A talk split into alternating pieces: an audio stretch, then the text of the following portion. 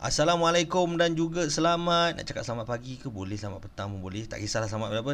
Bagi orang yang pertama kali untuk datang ke channel Sesi Teh Tarik ni bersama hari ni Abah. Okey. Okey.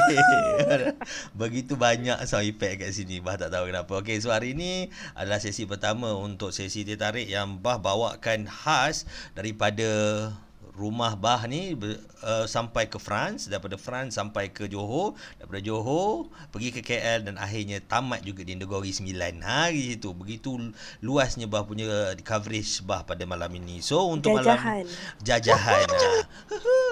Okey, so kalau anda suka kita sebut apa? Okey, bagus. Okey. Okey, so untuk guest malam ni, okey hari ni, okey sebelum Bah ceritakan berkenaan dengan guest, Bah nak cerita sikit. Untuk sesi Teh Tarik ni, kami menyediakan podcast dan juga beberapa sesi interview secara openly, macam berbincang secara terus lah, bincang secara terus bersama dengan guest-guest yang memang tak kurang hebatnya. Tapi rasanya Bah nak buat perkataan hebat, macam nak buanglah perkataan hebat tu. So yang macam tak kurangnya, yang memang speaker-speaker yang Bah sangat-sangat percaya lah. Ha, senang cerita macam tu. So pertamanya Bah nak kenalkan Amiwa. Ya Amiwa, hello. Hello. Hello. Hello, tak Amiwa kat situ. Amiwa ni dia pengamal perubatan, tapi cuma tak pasti gaib ke ataupun yang medik. Tak pastilah tu. Okey, so seterusnya kita ada ni kita ada Fatimah. Apa ke nama Fatimah? Okey, Fatimah, kita ada Fatimah. Okey, say hi sikit Fatimah. Fatimah. Woof. Fatimah. Okey, Fatimah ada di situ, dia memang dia ada agak kemaluan dia dekat situ. Okey. Okey, seterusnya kita ada orang daripada jauh-jauh yang seperti yang siapa yang pernah layan Nibah punya podcast Nibah untuk channel yang ke-7 untuk episod ke-7 ke-8, Bah ada jemput kawan Bah Kimberly. Hai Kimberly, say hi. Bonjour, bonsoir. Hai. Okey, maksud dia tadi korang Google sendirilah. Okey, seterusnya dan yang terakhir untuk guest Bah malam ni adalah Yan Nikut. Ha, nama dia macam Jepun sikit tapi Bah panggil dia Yan je. Okey, si Hayan. Hai. Ha, dia nama panjang ni memang panjang sangat. Dengar cerita dan macam dua muka surat, tapi Bah panggil dia Yan je. Okay, so untuk sesi malam ini adalah sesi borak santai. Dan untuk segmen yang pertama kita pada hari ini adalah segmen yang dipanggil berita dari Twitter. Okay, bunyi sikit. Wah, itu dia efek dia. Memang bagus tadi efek. Okey, untuk berita dari Twitter malam ni. Okey, sebelum Bah nak mulakan untuk pendengar-pendengar, okey, bagi korang yang baru pertama kali sampai di channel ni, kalau korang betul-betul nak dengar untuk sesi podcast mengarut dan juga apa-apa bincangan ilmiah ataupun tak ilmiah, korang boleh tekan saja butang subscribe yang berada di bawah atau tolong sepakkan butang loceng tu sekali. Lepas tu kalau korang rasa ada untuk cadangan-cadangan yang korang rasa nak kita orang bincangkan, 5 orang ni untuk nak bincangkan, korang boleh tulis di komen di bawah. So jangan risau. Okay, so untuk kita punya untuk sesi pertama ni, saya nak buka kepada semua speaker-speaker ni. Siapa nak mulakan dulu untuk sesi pertama? Silakan. Apa-apa berita yang pertama? Okay, siapa nak buka? Silakan. Siapa kentut? Okay. May I? Okay, silakan. Okay, I'm on my Twitter right now. Okay. So macam kita jumpa tweet ni, dia kata I ada depression. Okay. Dia pergi hospital tak. Okay. It's kind of macam dia nak bagi tahulah orang yang mengaku ada depression tapi sebenarnya dia tak ada depression pun, and dia tak pergi hospital pun untuk diagnosis.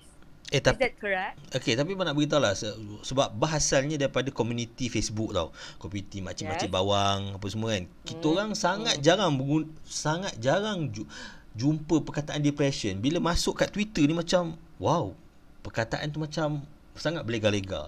So macam bagi Bah lah, sebab zaman Bah ni agak berbeza sikit. Sebab zaman Bah ni dia punya kalkulator, dia punya matematiknya simple je. Kalau kau ada masalah, kalau kau ada tu, kau hadap seorang-seorang. Jenis macam tu tau. Sebab zaman Bah membesar dulu, masa zaman membesar, perkataan depression tu sangat kurang lah. Sebab pertamanya kita orang sekolah-sekolah kampung, so memang janganlah mendengar perkataan bahasa Inggeris iaitu depression tu ataupun kemurungan tu. Okay, so daripada situ memang untuk kawan-kawan menghadapi depression ni memang sangat sedikit lah, sebab kebanyakan diorang pendam je. So apa yang Bah nak respon daripada yang daripada Twitter tadi, perlukah dia apa, perlukah dia pergi cek ke macam mana? Macam mana? Tak, yang apa ni, yang Kimberly jumpa ni, macam apa nak bagi tahulah macam if you ada depression, you janganlah self diagnosis, macam jangan apa ni, jangan how to check, jangan analysis sendiri je macam okey aku ada depression without apa having apa pergi hospital, betul pergi lah. Sebab yang boleh mengiktirafkan rasanya dalam bidang perubatan. Okey Mira, okey Miwa. Yes. Okey Miwa, apa pendapat kau Miwa? Actually nowadays perkataan depression tu dia macam common things tau amongst teenagers, kids macam sekarang. Bila putus cinta, oh aku depressed. Bila ada masalah, oh aku depressed. Actually kalau kau pergi, kalau orang tu rasa macam dia depression, saluran yang terbaik dia kena pergi is of course lah kena pergi ke pengamal perubatan yang berdaftar kan. Betul lah. Kat situ dia gonna give differential diagnosis ataupun memang diagnosis sebenar kau. So differential diagnosis boleh jadi macam kau stress. Betul cakap, sebab sekarang ni one of the reason why orang simply oh aku depressed maybe sebab nak gain attention. Itulah, satu lagi nak cloud chasing macam oh aku ada ni and then ada yang macam scam, you know, something like that macam. Dan benda tu yang buatkan orang lain, maksudnya orang luar, rasa macam tak percaya.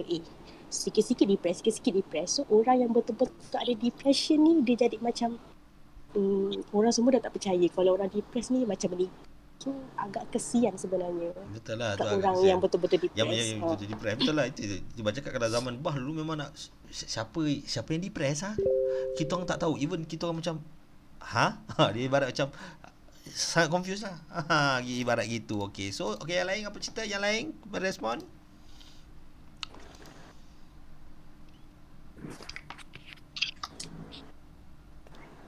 Topik ni terlalu berat. Kita bukan bicara pasal berat badan. Teruskan. Sebab kalau bagi pendapat saya, banyak poin Mira adalah betul. Sebabnya mungkin disebab kebanyakan budak, macam budak-budak sekolah kelepasan uni yang baru nak up, sikit-sikit kena marah parents, depressed. Sikit-sikit kena bully di internet, depressed. Of course lah, bully is not good. Tapi dia menyebabkan stigma pada depression punya yang sudah tersedia susah menjadi lagi susah untuk diorang open up, untuk diorang mengajar komuniti masyarakat semua. Jadi benda tu dah jadi macam bila orang cakap oh actually aku memang ada depression, orang macam kau ni main-main tipu-tipu. So how I wish benda ni akan stop lah, sebab dia betul-betul menyusahkan lagi pesakit yang memang dah sedia susah untuk open up. Okay, betul. Itu saya sokong. Mana button like aku nak mencari, tak jumpa. Arti tak apa, bodoh. Favorite tak nak sebab bahasa gan. Okey, untuk seterusnya lagi. Siapa lagi untuk nak bincangkan perkara ni sebelum kita pergi kepada next topik. Macam abang cakap tadi, kalau dulu kita tak ada dengar pasal depression ni atau kita tak ada knowledge pasal depression ni kan. Macam kadang-kadang ada yang dulu hari tu yang mak tikam anak lepas bersalin tu. Oh itu lagi kesian tu. Okay. Itu kan pasal depression kan. Orang kata mak dulu tak ada pun depression macam ni sampai kena bunuh anak, sampai menormaliskan anak macam tu kan. Sebenarnya bukan tak ada, ada je. Boleh je. Bukan boleh, maksudnya ada yang orang dulu panggil benda tu meroyan. Alright, cuma kan berita tu tak tersebar macam sekarang. Ya, sebab dulu susah nak sebarkan awareness. Dulu ada apa je, bermorpati pun entah salah alamat ke apa ke kan. Tak tahu kena juga kampung macam tu. So macam awareness tu tak sampai kat diorang. That's why lah kadang ada je yang mati bunuh diri, tapi tak orang tak tahu lah, dan sangat rare. Sangat rare lah, dia tak macam sekarang ni dia bunuh diri sebab orang vote dekat Instagram ke, sebab Instagram tu yang bunuh diri why or not apa semua tu kan, yang kes-kes dulu tu kan.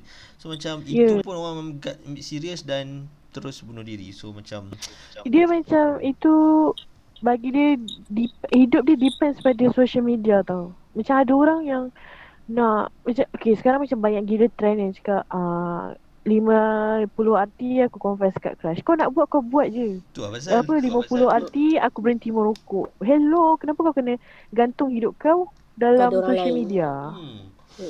Dia sebab itulah cakap itu ya. Okey, ni nak tanya kau orang. Sejak social media ni ada lah kan, kita panggil yang betul-betul aktif lah. Zaman betul-betul aktif.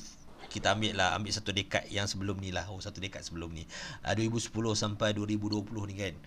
Okey, okay, sepanjang sengga masa tu kena ikut banyak benda berubah, betul? Daripada yang benda yang jarang didengar menjadi senang didengar di hujung jari kan. Dulu kalau macam zaman bah dulu, kalau tengok benda-benda tak elok kena ada VCD, kena DVD. Sekarang ni semua kat hujung jari pakai VPN. Simple je.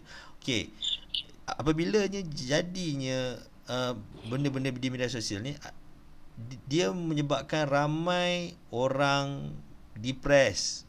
Setuju ke tak? Setuju. Setuju. Apakah sebabnya macam salah seorang terlebih cakap kan, macam Kimberly cakap, dia bergantung pada social. So they want some attention, seeking some attention. So bila dia dah rasa sekali macam mana attention daripada orang lain tu efek kat diri dia, macam mana orang lain notice dia, they keep on going buat benda yang sama so that people keep on notice dia. Ah, betul. Dia barat macam tu lah kan. Okey, lagi untuk isu. Okey, lagi ada tutup ke atau nak bawa isu lain ke? Sebab malam ni kita ada banyak, memang ada banyak sangat isu yang perlu dibincangkan. Pada malam ni kita nak bagi panaskan kita punya podcast. Kalau boleh sampai terbakar. Sediakan fire extinguisher ya. Kalau tak ada fire extinguisher, korang cari je minyak, kita tambahkan lagi api. Okey, bagus. Last saya nak cakap. Kadang dia bukan sebab attention saja. Attention tu salah satu lah. Kedua is sebab diorang keep on compare hidup diorang. Macam dia nampak kawan dia pergi bercuti, aku pun nak pergi bercuti. Lepas tu dia macam bila dia tak dapat nak bercuti tu, ataupun bila dia dah bercuti berjaya, kawan dia cakap, oh aku pergi mana? Oh dalam Malaysia. Oh aku pergi dalam luar negara. So macam benda tu keep on bordering. Wow, betul. Dia apabila terlampau banyak sangat orang compare dengan life yang sedangkan kita kalau nak ikutkan sebagai manusia ni, life kita berbeza-beza, nasib kita pun berbeza-beza, rezeki kita pun berbeza-beza. Tetapi kenapa kita nak comparekan kita? Kenapa kita perlu comparekan diri kita dengan orang lain dalam masa yang sama untuk kita tunjukkan juga pada orang lain, sedangkan orang lain tu tak kisah dengan kau kan? Dia macam contoh macam Yan dengan Mira. Dia macam mana? Macam apa? Tak, contohnya Yang dengan Mira tinggi berbeza. Kan berbeza tu. Dia satu je. Kalau benda-benda macam Mahai Cik Fatimah. Fatimah, Timah kau duduk diam Timah. Jangan tak sedar yang kau pun pendek juga Timah. Dia kalau kecil besar lah. Tengok si Timah ni ya. Izan nak cakap. Okey, sila. Okey, sila. Dia satu je, kalau kau tengok orang lain macam, okay contoh kat Instagram. Instagram tu point dia untuk orang lain share apa yang diorang ada, apa yang diorang buat. Bila datang kau yang cakap, ya aku depressed lah tengok, aku stress lah tengok member aku melancong, ada awet, ada power bagai. Satu je, tanamkan dalam diri kau tu rasa syukur apa yang kau ada. Yes. Betul. Quote of the day. Bijaknya. Dia tak sempat salin pula, tak sempat. Anak-anak salin. Alah, sekarang zaman dah baju, snap je lah gambar. Oh, snap memang lah. Sebab aku takut bila Izian dia repeat balik, takut lain dah dia punya quote tu. Dia sekali je. Kali kedua tak jadi dah. Sekali je. Dia macam kisah macam tadi. Siapa nama? Kim? Teruskan. Kimberly. Okay. Cakap pasal apa ni Instagram ni kan.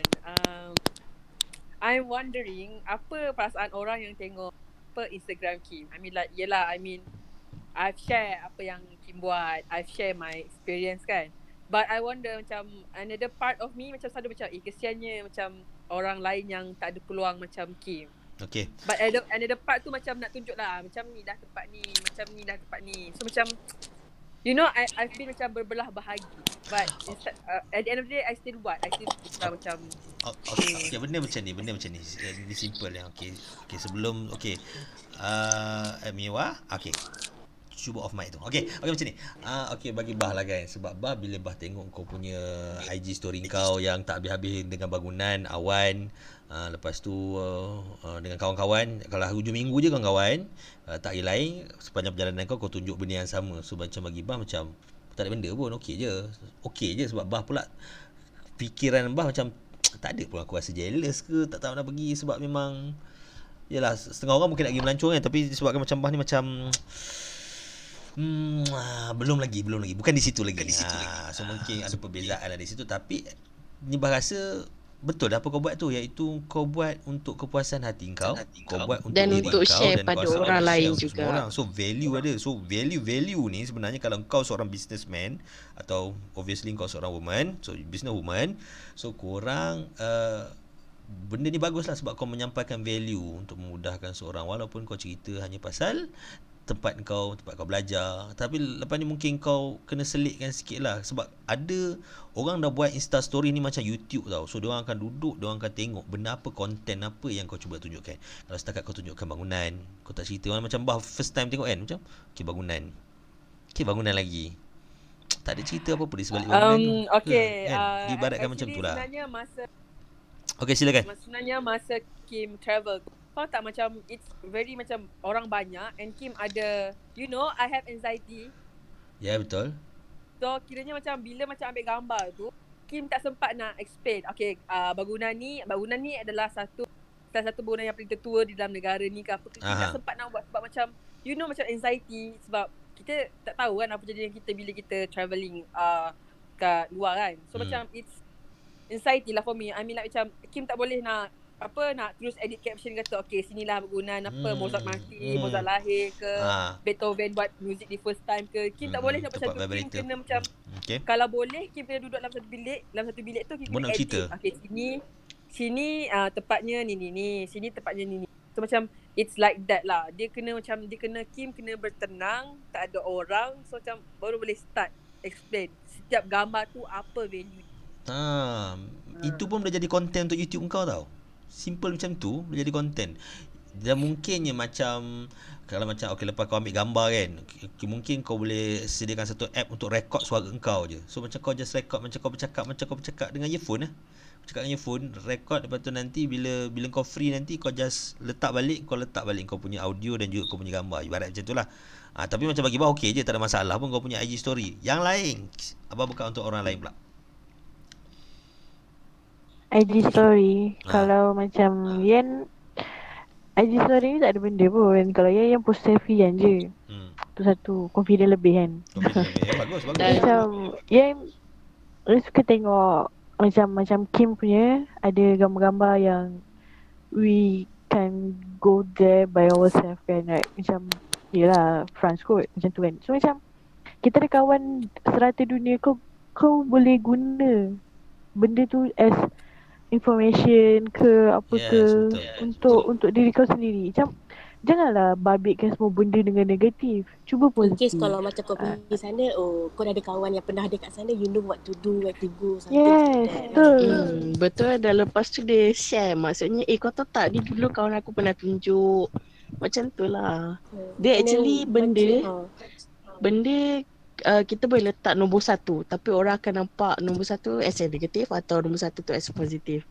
Kiranya kita letak benda tu sebenarnya neutral, tapi perception orang yang melihat tu kita memang tak berubah.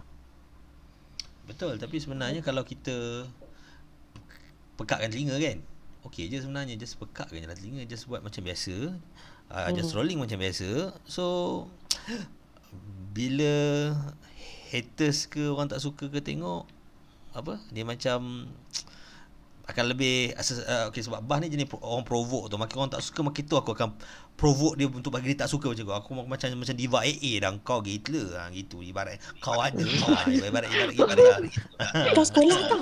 Kau sekolah tak? Ya kan, ibarat itu. Tapi tak sangka pula ni selingan, tak sangka lah rupanya dia seorang pelajar fakulti undang-undang yang sangat bijak, siap dapat selempang ibarat gitulah. Wow. Abang, negative people kan, bukan yang hari tu apa, apa? Pilihan raya itu kan dia buka dia punya undi untuk orang undi dia kan, apa nama dia, parti sendiri kan. Kan sampai-sampai dekat tempat orang undi tu kan dia tegur, kenapa kotak tu macam tu, kenapa kotak tu lain, kenapa kotak tu. Orang macam tak percaya dia cakap macam tu, sedangkan dia tu graduate from UM Law kot. UM Law kot. Dia ada ilmu. Ya betul. Tu sebab dia tegur. Dia cakap UM Law kot, bukan cencalang lah. Kan? Cencaluk. Dia cencaluk tu makanan. Korang lapar ke? Korang ni lapar memang suka sangat nak obeskan diri. Okey, untuk seterusnya ada apa-apa lagi sebelum untuk next topic daripada korang siapa-siapa? Next. Untuk next topic. Rolling. Topik. Okey. Mira, Amiwa? Ya. Apa topik anda nak bawa untuk malam ni? Topik yang common tapi agak berat. Common dan agak berat. Pasal berat badan. Vaksin and anti-vaksin. Yeay. Saya suka lah ya. Okay, boleh suka kita sebab apa?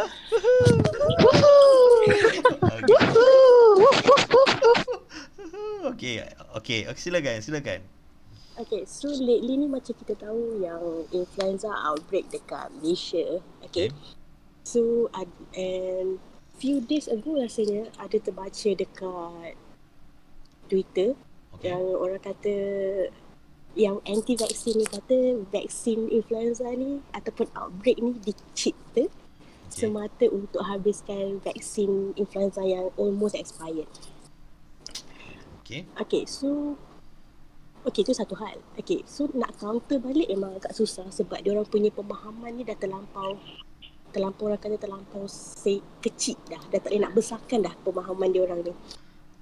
One of the thing yang diorang selalu perjuangkan is AFI, means effect after immunisation tu lah. Yang macam common things, fever tu semua kan. Betul. Tapi diorang tak tengok dalam skop yang lagi besar, means disease yang boleh membahayakan anak diorang. One thing yang buatkan aku sakit hati is because kau kecil-kecil buat kau bagi vaksin kot. Kau dah besar kau tak nak bagi anak kau vaksin and you are proudly dedahkan anak kau dengan semua benda yang kau tak nampak. Itulah benda yang aku hangat juga ni sebenarnya, geram juga. So macam kau dah bahayakan anak kau satu.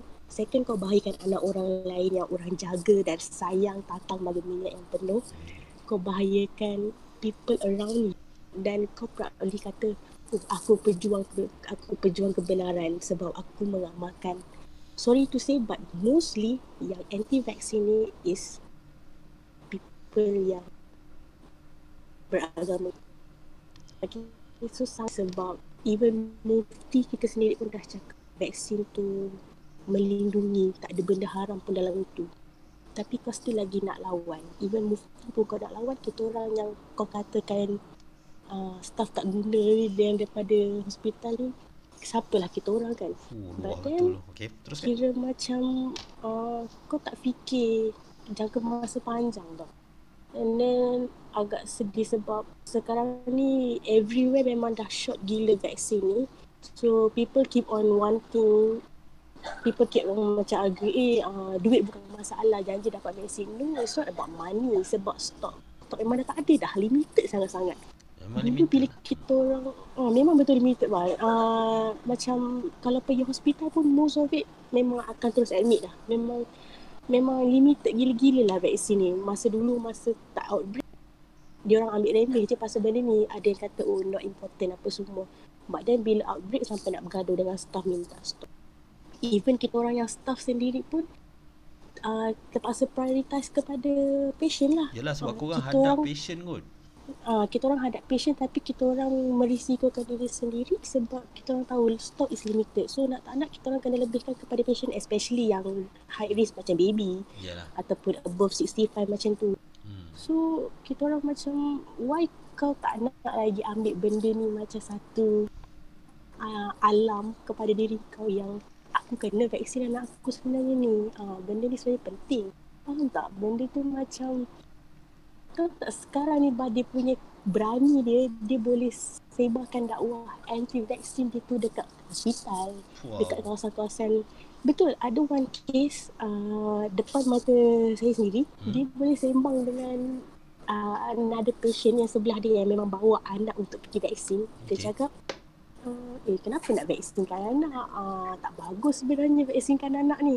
Tak tahu ke kandungan dalam vaksin tu ada apa? Tak tahu ke AEFI? Tak tahu ke pernah sebab kematian apa semua? Wow.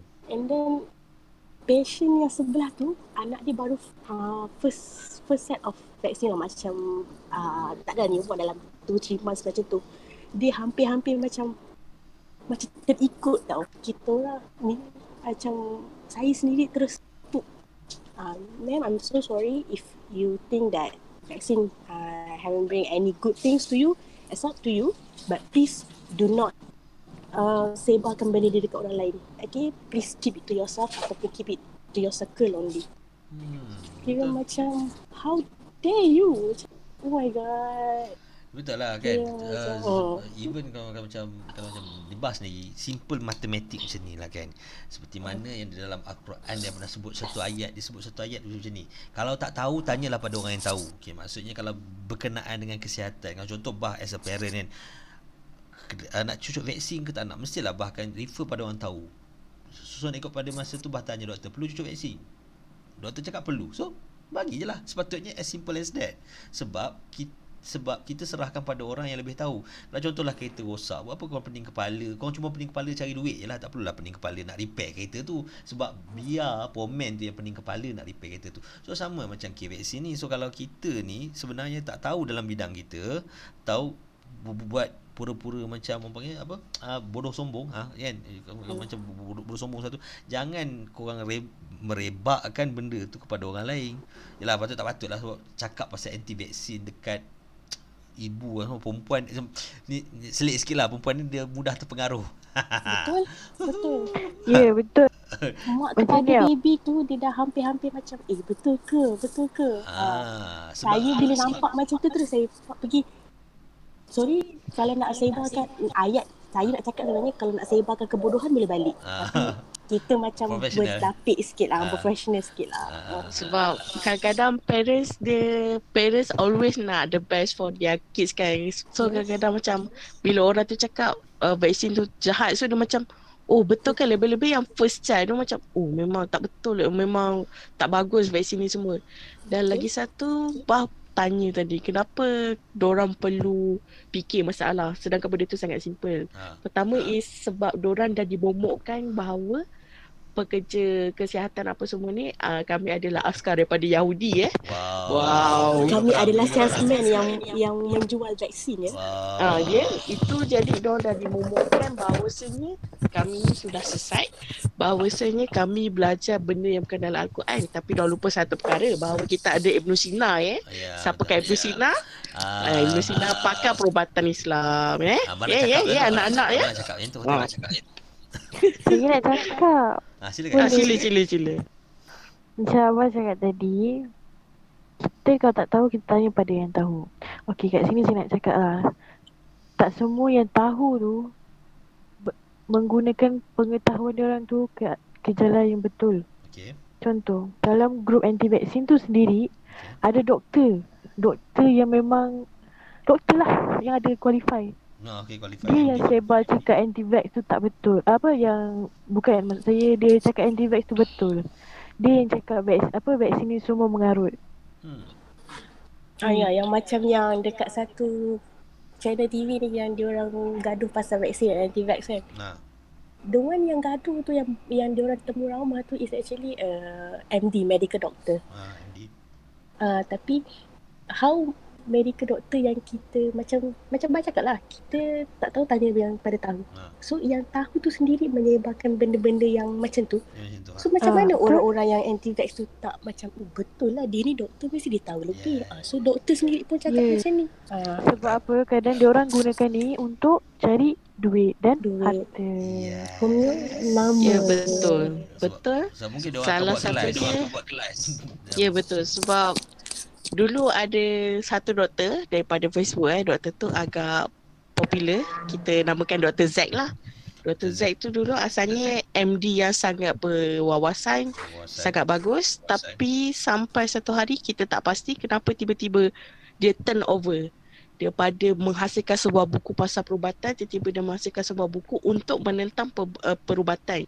Dengan kata-kata dia, oh saya dah lihat sisi gelap perubatan dan saya sedar kesilapan saya gitu. Wow. Tapi ramai orang cakap sebab dia ada malpractice. Jadi malpractice untuk MD bila dah kena sekali, diorang actually tak boleh gunakan license untuk luar atau dalam. Jadi terpaksa guna title tu untuk cari duit balik. Kadang-kadang sebab betul, sebab kadang-kadang orang macam ni kita kata is know your enemy. Maknanya diorang dah tahu sisi kebaikan dan keburukan perubatan. Jadi dia akan menggunakan keburukan tu dan besar-besarkan. Contohnya macam saya tahu side effect paracetamol, dia akan metabolize pada hati. Nanti saya akan cakap, oh jangan, dia akan rosakkan hati kita apa semua. Tapi apa dia tak mention adalah dos yang banyak mana. Dos banyak mana, sepanjang bahasa mana. Bukannya kau makan 2 biji tiba-tiba hati kau terus kecut. Sama macam yang AAFI yang diorang perjuangkan. The thing is actually benda tu tak semua budak pun akan dapat. Okay, some kids macam bila dah 2-3 kali cucuk kan, dia dah tak ada demam dah. Dia dah macam okay, body dia dah tahu, oh benda ni actually a good thing for me. So, aku okay macam tu. Tapi itu benda yang diorang perjuangkan 1% daripada 99%. Faham tak? Macam benda AAFI tu 1% je. Dan kematian yang muncul daripada vaksin tu actually bukan sebab vaksin tu. It's actually because dia ada allergic dengan things inside. Macam tu. So dia tak tengok lagi 99% budak yang kita ambil contoh senang is chickenpox lah. Okay, so nak bandingkan budak yang dapat vaksin chickenpox dengan budak yang tak dapat vaksin chickenpox, dua-dua akan kena chickenpox. Kita tak ada cakap vaksin is 100% akan cover kau. No, but it will lower your risk. Maksudnya kalau kau kata budak yang kena chickenpox, maybe it takes around 2 to 3 weeks untuk okay. Budak yang dapat vaksin probably it take around 1 week plus minus macam tu. And the scars pun takkan teruk macam budak yang tak dapat vaksin. Tapi dia tak tengok benda tu. Dia orang akan tengok, oh AAFI, adverse effect after that. So benda tu macam aku nak sekolahkan kau macam mana lagi supaya kau boleh tengok yang 99% tu. Susah wah, memang susah gila. Macam rasa hangat topik ni. Memang hangat lah, bahasa macam dah terbakar dah ni rasanya orang kat belasan ni. Sebab macam benda ni melibatkan budak yang imun dia masih lemah, faham tak? Kau imun budak tu masih lemah, kau kena tolong. Kau ngandungkan dia 9 bulan sampai separuh mati, nak melahirkan, nak jaga dia, nak besarkan dia. Kau boleh ambil remeh benda yang actually boleh 9 cover. 9 bulan ngandung. 9 bulan ngandung. Elok-elok lah pakai dolar. Itu dolar satu hal lagi lah. Memang boleh bikin panas dolar tu. Yang ini kalau macam ni. Dolar saya memang ada kes. Ini saya agak. Sabar. Sebabnya kita ada banyak lagi isu. So, okay. Isu anti-vaksin ni bagus. Nanti kita akan buka nanti untuk sesi next untuk segmen yang seterusnya lah. Kan? Kita bagilah sikit-sikit. Jangan bagi semua. Kita bagi sikit-sikit pada pendengar. Supaya diorang tertunggu-tunggu.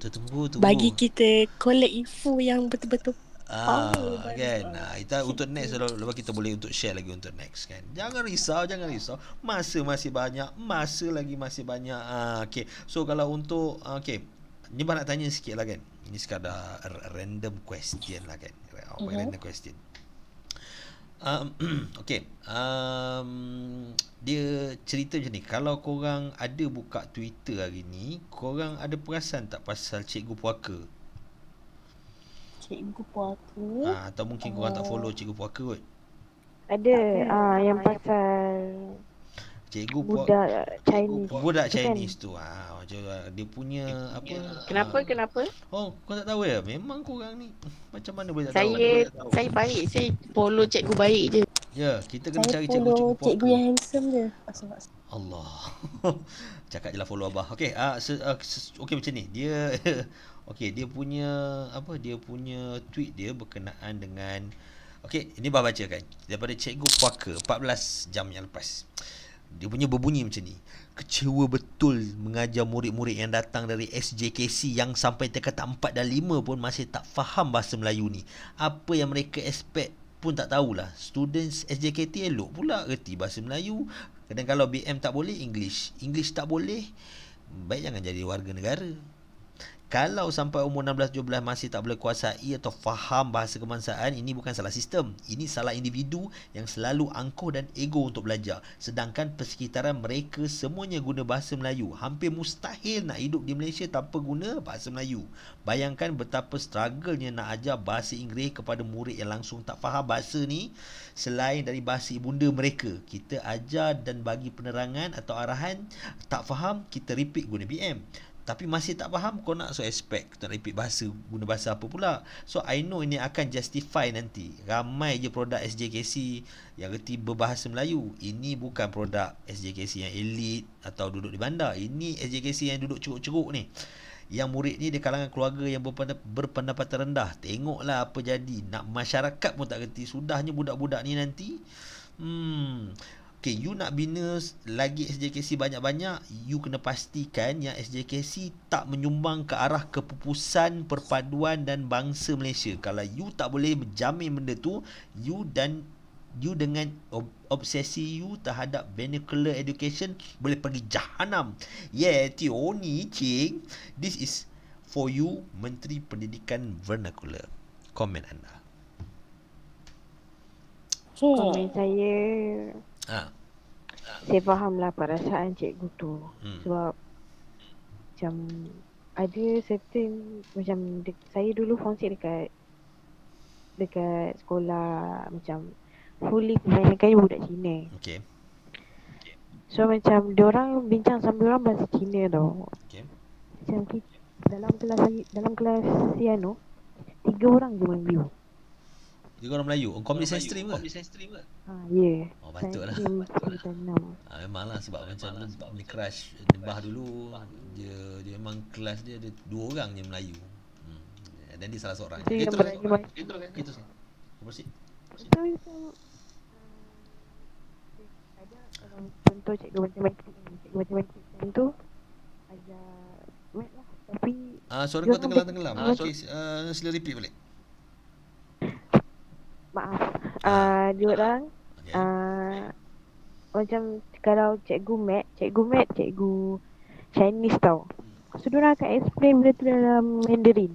Yang Melayu ni macam apa yang jadi macam tu lah. So macam kita orang agak tertinggi dalam kelas yang macam tu. Bukan diorang ada kalau macam cikgu Puaka ni yang Chinese ni terpinggir daripada Tenggelam.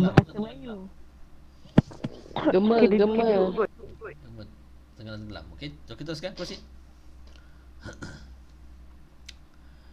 So sebenarnya sekolah yang SJKC semua tu lebih patut lebih banyak guna bahasa kebangsaan lah juga. Tak semestinya bahasa ibunda diorang je dalam penggunaan seharian kan. Betul. Sebab diorang kalau SJKC tu yang saya tahulah kan, diorang bahasa pengantara diorang bahasa Cina juga. So memang tak patut pun apa yang cikgu tu cakap betul. Kalau kau boleh buat sekolah Cina ni lebih produktif dalam dalam penggunaan bahasa dan tidak menyusahkan atau tidak memupuskan perpaduan kaum tu, buatlah. Kalau tak boleh, better tak payah. Betul. Even orang cakap, oh baguslah orang Cina ni, corok mana semua di sekolah dia. Even kat kampung-kampung kecil-kecil pun ada. Tapi apa fungsi benda tu? Tak cakap. Kalau BM pun kau tak reti nak cakap, sedangkan kau duduk dekat mana? Kat Malaysia. Bukan kau duduk kat Malaysia ni. Itulah, sedangkan sebab Bah pun produk form 6 kat dulu. Bah form 6 dulu, tapi Bah ambil sains sukan lah. Walaupun korang terkejut tengok saiz Bah yang sangat berbeza berbanding dulu, tapi Bah adalah sebab Bah dulu menjadi rebutan. Bukan tu yang Bah nak cerita sebenarnya. Okey, apa poin Bah sebenarnya ni? Okey, dia macam ni sebenarnya. Kalau untuk berkenaan dengan masih lagi ada yang orang tak pandai bahasa Melayu ni, Bah rasa macam sepatutnya tak tak perlu terjadi. Sebab betul lah apa Cikgu Puaka cakap, sebab hampir kat Malaysia ni hampir semua berbahasa Melayu. Signboard bahasa Melayu, hampir semua berbahasa Melayu, belum bahasa Jawi, bahasa Melayu. Tapi sepatutnya isu-isu macam ni sepatutnya, yelah ni sekadar untuk penambahbaikan. Saya sayang saya punya kawan Cina saya, saya sayang kawan India saya, dan saya sayang juga kalau yang geng-geng yang bercakap pada dengan saya malam ni, dan juga seluruh rakyat Malaysia. So sepatutnya untuk penambahbaikan kena terapkan bahasa Melayu tu lebih sikit lah berbanding bukan dalam masa yang sama menghapuskan budaya anda ataupun menghapus atau membuang jauh-jauh korang punya budaya, tetapi sekadar untuk nak meletakkan bahawa bahasa Malaysia atau bahasa Malaysia yang telah diwartakan adalah akta dan perlembagaan negara ni diangkat. Itu sahaja, simple. Kan? Kau tak mestinya kena buang kau punya culture. Tidak, kita bukan macam Indonesia yang sememangnya nama, even nama Chinese pun perlu ditukar ke dalam nama Melayu. Bukan Melayu, even Chinese diorang lagi lah, diorang lagi teruk ditindas. Kita kat sini kita still lagi ni berlembut dan tak jadi masalah. Menghormati, sebab semua menghormati, sebab masing-masing. Sebab saya percaya untuk setiap rakyat Malaysia kat sini dia ada juga kawan-kawan yang lain berlainan bangsa dan masih lagi berkawan baik, kan? Betul. Tapi cuma ada beberapa, tak semua ya, tapi ada setengah yang masih lagi butthurt berkenaan dengan ni. Komen korang pula yang lain macam mana? Macam saya yang di luar bidang, maksudnya tak ada berat di bidang pendidikan ni, apa yang saya tengok daripada duduk skut saya lah, macam saya masih lagi berinteraksi dengan mereka yang berlainan kaum. Sangat-sangat susah ya untuk terangkan prosedur, ubat dan segala benda yang berkaitan kerja saya kepada mereka yang tak faham bahasa Melayu serta tak faham bahasa Inggeris, especially yang elders dan yang tua-tua ni. Yang elders tu kita ni nak cakap bahasa Chinese, nak kata fluent tak fluent, ada certain things yang saya boleh cakap, tapi sometimes diorang ni nak kita cakap in full sentences. Saya macam agak terbatas dekat situ. So pada saya macam betul lah apa cakap, tak patut sebenarnya. Kita hidup dalam negara yang mostly is Malaysia, maksudnya bahasa Melayu ataupun English. Tapi apa yang kita nampak sekarang ni, bahasa Mandarin tu atau bahasa Chinese tu lebih dipentingkan daripada bahasa ibunda kita, bahasa Malaysia sendiri, ataupun bahasa yang kita boleh pakai kalau kita travel around the world. Maksudnya kalau kau pergi, contohlah kalau kau pergi France, takkan kau nak cakap dengan orang France tu bahasa Mandarin. Kau tak boleh expect orang France tu faham bahasa Mandarin. Betul. Kau mesti akan cakap English dengan dia. So how? At least kan, at least English. Yes, ya. At least tapi kenapa pentingkan juga lagi Mandarin ni dah berbanding bahasa English kita ataupun bahasa Melayu kita. Betul. So dari sebelum kau nak bina lagi banyak sekolah, sekolah tak salah, it's up to you. Okay. Tapi kalau macam yang cakap tadi, kalau kau bina banyak-banyak sekolah tapi benda tu tak membawa apa-apa impak positif, especially kepada kaum kita, kepada negara, kenapa lagi nak tambahkan benda tu? Bukan tambahkan lagi masalah, tambahkan lagi macam benda yang perlu difikirkan. Kalau kau nak tambah lagi, make sure produk kau bukan setakat daripada elit je, tapi daripada ceruk-ceruk kampung yang jauh daripada bandar ni pun fasih berbahasa Melayu, fasih bertutur dalam bahasa Inggeris. Kalau setakat yang elit-elit dekat bandar ni je, tapi yang kat ceruk kampung tu masih lagi tak faham, so boleh consider as benda tu fail lah sebenarnya. Betul tak? Betul. Secara logiknya memang betul lah. Yang lain pula macam Fit, kau pernah ada pengalaman kau? Ada je.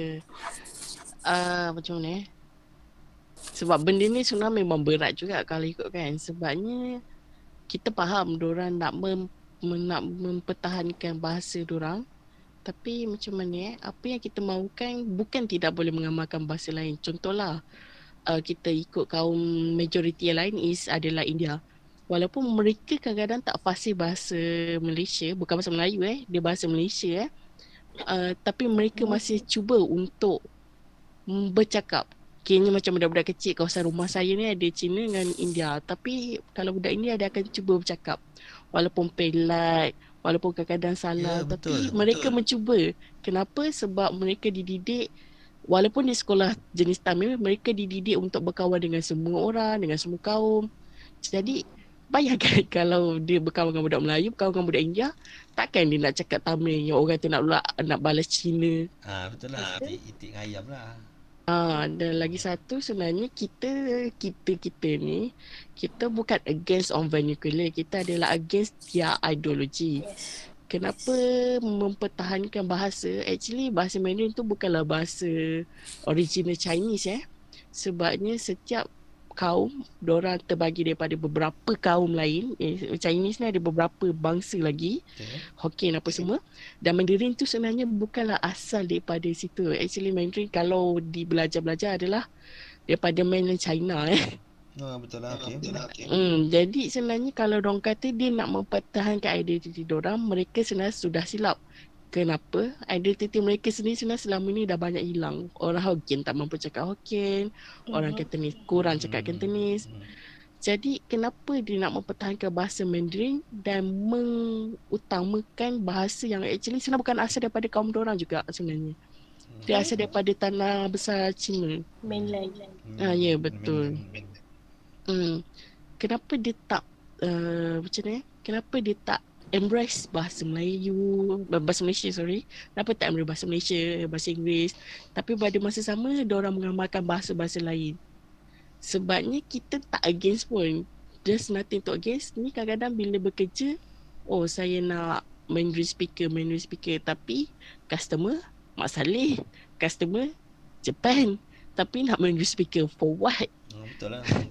Betul lah, cakap dia macam something lah. So nampak sangat sejak akhir ni memang ada beberapa, saya tak pasti sama ada yang media je yang omok-omokkan. Kadang-kadang bahaya, kadang-kadang media ni main peranai enggak. Kita takut yang sebenarnya diorang tak ada apa, tapi media ni duduk ambil macam diorang stereotype kan, diorang besar-besar kan. Risau juga sebab Untuk marketing purpose ataupun untuk something. Sebab saya takut macam ni tau, kita salah faham sebenarnya. Kalau nak ikutkan diorang ni sebenarnya okey, tak ada masalah, tapi media dia ambil benda tu, dia blender, dia acu, dia buat nasi cantik punya, nasi ambeng punya, tengah lapar biasalah. Okey, lepas tu diorang hidangkan kepada semua orang benda yang diorang telah blend atau orang putar. Daripada situ racial secara kaumnya mungkin akan marah lah. So saya risau juga yang tu. Sebab yang terutama yang senang-senang terpengaruh, contohnya macam mak saya sendiri, mak saudara saya sendiri mudah terpengaruh benda tu. Padahal benda tu kadang-kadang even simple quote yang belum pasti pun diorang macam terus share, diorang tak fikir apa. So, Group WhatsApp ya, itu risau juga tu. Risau juga, takut apa yang kita cakap ni salah ataupun apa. Tapi saya tak rasa kita salah sepenuhnya lah. Sebabnya saya ada kawan Chinese, dia banana ni mereka kata is someone yang yellow kat luar tapi white dekat dalam, means dia reti cakap English saja. Banana Chinese atau dia reti cakap bahasa Malaysia. Selalunya mereka ni adalah produk sekolah kebangsaan lah ataupun budak sekolah international. Jadi kadang-kadang jadi kadang-kadang sebenarnya ada je Chinese yang tertindas dengan kaum Chinese yang lain. Kini sebab dia banana, dia tak tercakap apa-apa. Dia kalau di Tomenio pun mungkin nihau, macam tu saja. Betul. Jadi sebenarnya kadang-kadang dorang pun diketepikan oleh kaum mereka sendiri. Sebabnya dia akan anggap macam, oh kau tak tercakap Mandarin, you are not fully Chinese. So kawan saya ni yang banana ni akan cakap, why does Chinese have to think like that? Sebabnya dia adalah budak sekolah kebangsaan yang bercampur. Dia memang bercampur lah. Maknanya sekolah dia Cina, India semua ada. Lepas tu dia tersangat pelik bila dia datang ke KL masa tu. Dia cakap macam supposedly bukan orang KL lagi open-minded, lagi open dia culture, tapi kenapa tiba-tiba dia kena against macam tu? Tiba-tiba nanti dia lepak-lepak dengan diorang, makan-makan okey lah. Tiba-tiba nanti dia akan cakap Mandarin ataupun Cantonese. Kalau kat KL pun dia Cantonese kan? So dia macam blur. Lepas tu nanti dia akan cakap, oh sorry you banana. So macam, lepas tu dia akan cakap English lah. Padahalnya diorang boleh berkata English lah, apa yang tidak sebenarnya, dan diorang boleh cakap bahasa Malaysia. Tapi faham tak, dia macam tu lah. Betul, macam saya ingat diorang ni sangat kuat tau unsur perkauman tu. Maksudnya diorang akan jaga kaum diorang. But then clan. Saya ada satu kawan yang Chinese. Dia tak makan pork and dia tak minum. Okay. But then bila dia dengan kawan-kawan dia yang makan and minum, and then kawan dia kata, why you tak makan kan? Dia akan cakap lah, sebab saya tak suka ke. Sebab certain people ada je benda yang dia tak makan sebab tak suka kan. Yalah, macam mama tak makan tempe. Okay, teruskan. Kawan dia akan downgradekan dia macam, you are not Chinese lah kalau you tak makan, tak minum. And then dia kata macam, why kaum dia sendiri downgradekan dia? Macam supposedly sebab makanan je pun. Takkanlah sebab makanan boleh buatkan kau jadi buta. And then dia kata, so you want to become Muslim lah, you tak makan macam ni. And then dia macam, I tak makan juga tu. I'm still Buddha, I'm still Chinese. So macam tu ingatkan diorang macam, tak makan ke tak minum still lagi macam tak ada masalah kan. Macam tu sekali diorang. Yelah, cuma ibarat. Yelah, kalau macam antara diorang akan cakap cara diorang downgrade dari segi kaca lah. Kita senang je, orang biasa nak downgrade kan sama kita. Anti vaksin ya. Ibaratkan macam tu lah. So macam hampir sama betul, je dia punya stereotype dia. Tapi cuma yang macam Abang rasa kita ni kena ada macam sedikit kesedaran sebenarnya. Sebenarnya asas kita kalau pendidikan moral ke Islam ke mana-mana ke, kita belajar untuk menghormati orang lain. Kadang-kadang kita meraikan ketidaksependapatan macam tu lah kan. Sepatutnya dengan cara yang lebih baik, bukan dengan cara kita nak downkan lagi di orang. Okay, next issue. Rolling. Saya nak kemukakan isu. Okay. Sila. Ni tak tahu lah, tapi kalau yang cakap benda ni maybe boleh trigger ramai orang lah kot. Okay, sila kasi cakap. Biarkan saja nak bagi diorang trigger. Orang Malaysia ni mudah kesian. Okay. Yes. Contoh. Wow, panas. Ini teh baru ke? Ini baru cakap topik, mau sebut tajuk dah panas. Mana buta arti. Kita teruskan. Macam ni contoh yang berlaku sekarang ni, yang hangat kat Twitter sekarang ni. Macam kes Puteri Balkis ni lah kan. Okay, macam orang duk macam cakap, dia sakit. Dia tak ada air, mak ayah dia bercerai. Macam kita kena sumbangkan something kat dia, bla bla bla and bla bla bla. Beli dia punya buku kan apa semua. Okey. Lepas tu ada beberapa artis, beberapa pengarah penerbit yang mengeluarkan statement yang hanya berbawa hanyalah him. Tak cakap benda betul pun. Cuma dia bertanya dan kenapa. Contoh Emma Fatimah sendiri, mana pergi duit berlakon si Balkis tu. Macam Nabila Huda, sanggup ke seorang mak biarkan anak yang sakit tu keliling KL sorang-sorang ke? Even berteman pun sanggup ke kita jadi mak nak biarkan anak kita yang sakit, yang muntah darah, tiba-tiba jalan berjual buku dekat KL. KL tau, yang sekarang ni influenza A tu tengah hangat. Macam tu lah contohnya kan. Lepas tu ada lagi lah beberapa artis yang mengeluarkan statement-statement yang berbawa sebagai hint untuk rakyat Malaysia ni tahu benda yang sebetulnya. Tapi rakyat Malaysia marah dekat artis-artis yang lain ni, cakap diorang tak nak tolong lah, apalah, kenapa persoalkan benda-benda macam tu lah. Padahal YT TJ yang tahu. Yang tahu je tahu. Tapi benda tu macam okay, contoh lain pula macam orang yang selalu minta derma dekat Twitter. Yes, sampai itu aku nak bising betul. Okay, teruskan. Yang minta derma kat Twitter, contoh kucing, laptop, yuran, apa semua kan. Okay, contoh macam Irfan Hir tu, dia pelajar uni zigzag Zadah tu kan. Minta berapa ratus ribu, dalam sehari dia dah dapat 12k. Simple. And then by the way kan, before that ada juga yang sakit nak minta sumbangan. Maksudnya that's the least yang last dia boleh buat. Sebab before that dia berusaha untuk dapatkan duit, tapi sebab dia tak boleh bergerak. Arwah tu kan. And then dia meninggal, and then macam dia punya sumbangan tu like sikit, and macam kau orang tu sihat walafiat, tegak badan, tak nak kerja, minta duit boleh dapat dalam sehari. Ni yang dah sakit terlentang, itulah jalan terakhir dia boleh dapat. Only a few hundreds macam tu. Itu korang tahan.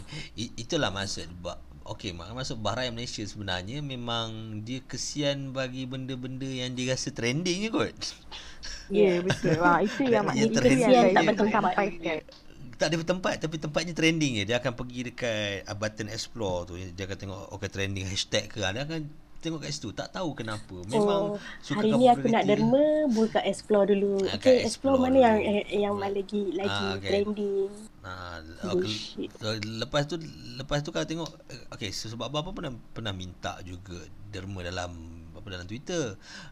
Tapi abang minta derma untuk abang punya surau lah. Alhamdulillah surau tu sekarang dah ada kapet. Tapi dalam masa yang sama memang pergerakannya saya memang sangat slow sebenarnya. Abang cakap, orang minta pasal kucing cepat ni, pasal masjid kot. Karpet masjid kot. Korang boleh bawa mati kot saham akhirat. Itu mereka tak peduli. So dari situ bah dapat simpulkan bahawa bukan semua, sesetengah orang rakyat Malaysia di Twitter, sesetengah rakyat Malaysia di Twitter dia banyak membantu. Bagus perkataan membantu tu, tapi cuma membantu dalam berkenaan dengan trending yang boleh menyebabkan diorang dapat return balik kot. Ibaratkan macam tu. Tapi macam yang kes pelajar medical ni, apa return dia? Kalau lah diorang berfikir dia dapat return balik kan. Okey, konon dia akan jadi doktor yang bagus lah kat Malaysia. Kalau dia balik Malaysia, kalau dia nak duduk sana, kerja sana, kau tak dapat return. Tapi mereka kadang-kadang kamera, diorang tak tahu yang sometimes what they do is diorang produce doktor beli. Sebenarnya dia tak qualify. Tapi sebab dia bahagian sektor swasta, bukanlah nak against swasta sebab aku pun swasta, tapi dia swasta luar negara. Malaysia swasta ketat. Tapi luar negara kadang-kadang kau ada duit je asal kau boleh lepas. Ya, betul. Swasta Malaysia sangat ketat sebenarnya. Yes, betul. Jadi dorang keluaran swasta. Jadi apa yang dorang buat, dorang actually memproducekan lagi ramai doktor yang tak berkualiti sebenarnya.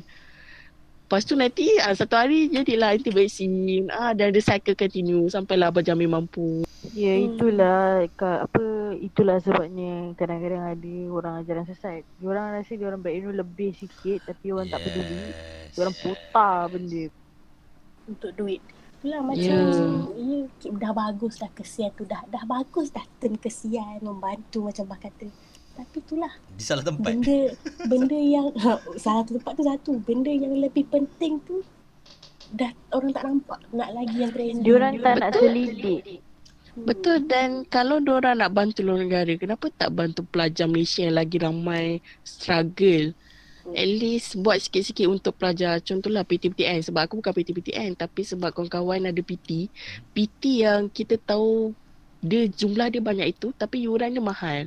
Dan dia bayar untuk lamsam 1 sen. Jadi bayangkan untuk last bulan terakhir betapa mereka ikat perut. Sedangkan yang dalam Malaysia kau boleh bantu, kenapa nak luar yang actually kita pun tak tahu. Dah lah hidup mewah, tiba-tiba kata tak mampu nak sambung, tak mampu nak dapat next sem. Habis kau datang unprepared ke?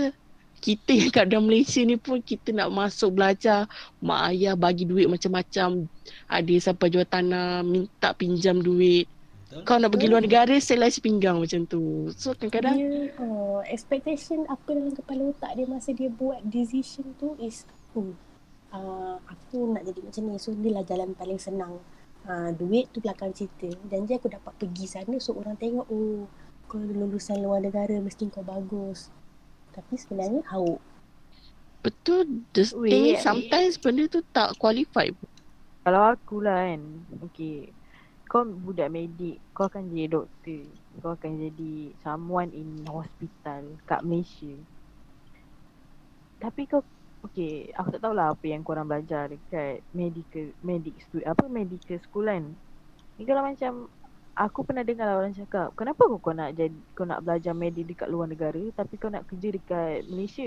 Kenapa kau kena kaji penyakit orang luar sedangkan kau kena kau boleh kaji penyakit orang yang dalam Malaysia? Macam tu lah orang cakap. Tapi tapi maybe ada orang cakap sana lagi advance apa semua kan. Actually, advance pun boleh ke the, bawa pergi sini? The main thing is macam okay lah, macam India lah. Terus yang ambil medical school kat India ni, yang aku dengar best is because kau senang dapat supply body. Body maksudnya fresh body yang kau boleh explore. Yes, betul. Kalau kat Malaysia, kau nak explore pun mesti kau kena tunggu concern daripada postmortem tu family kan, family luluskan ataupun tak. Yalah. Macam kat sana, sebab rakyat dia terlampau ramai. So tu main reason. Kalau macam belah-belah masa ni aku tak sure kenapa. And then macam nak kaji penyakit is actually how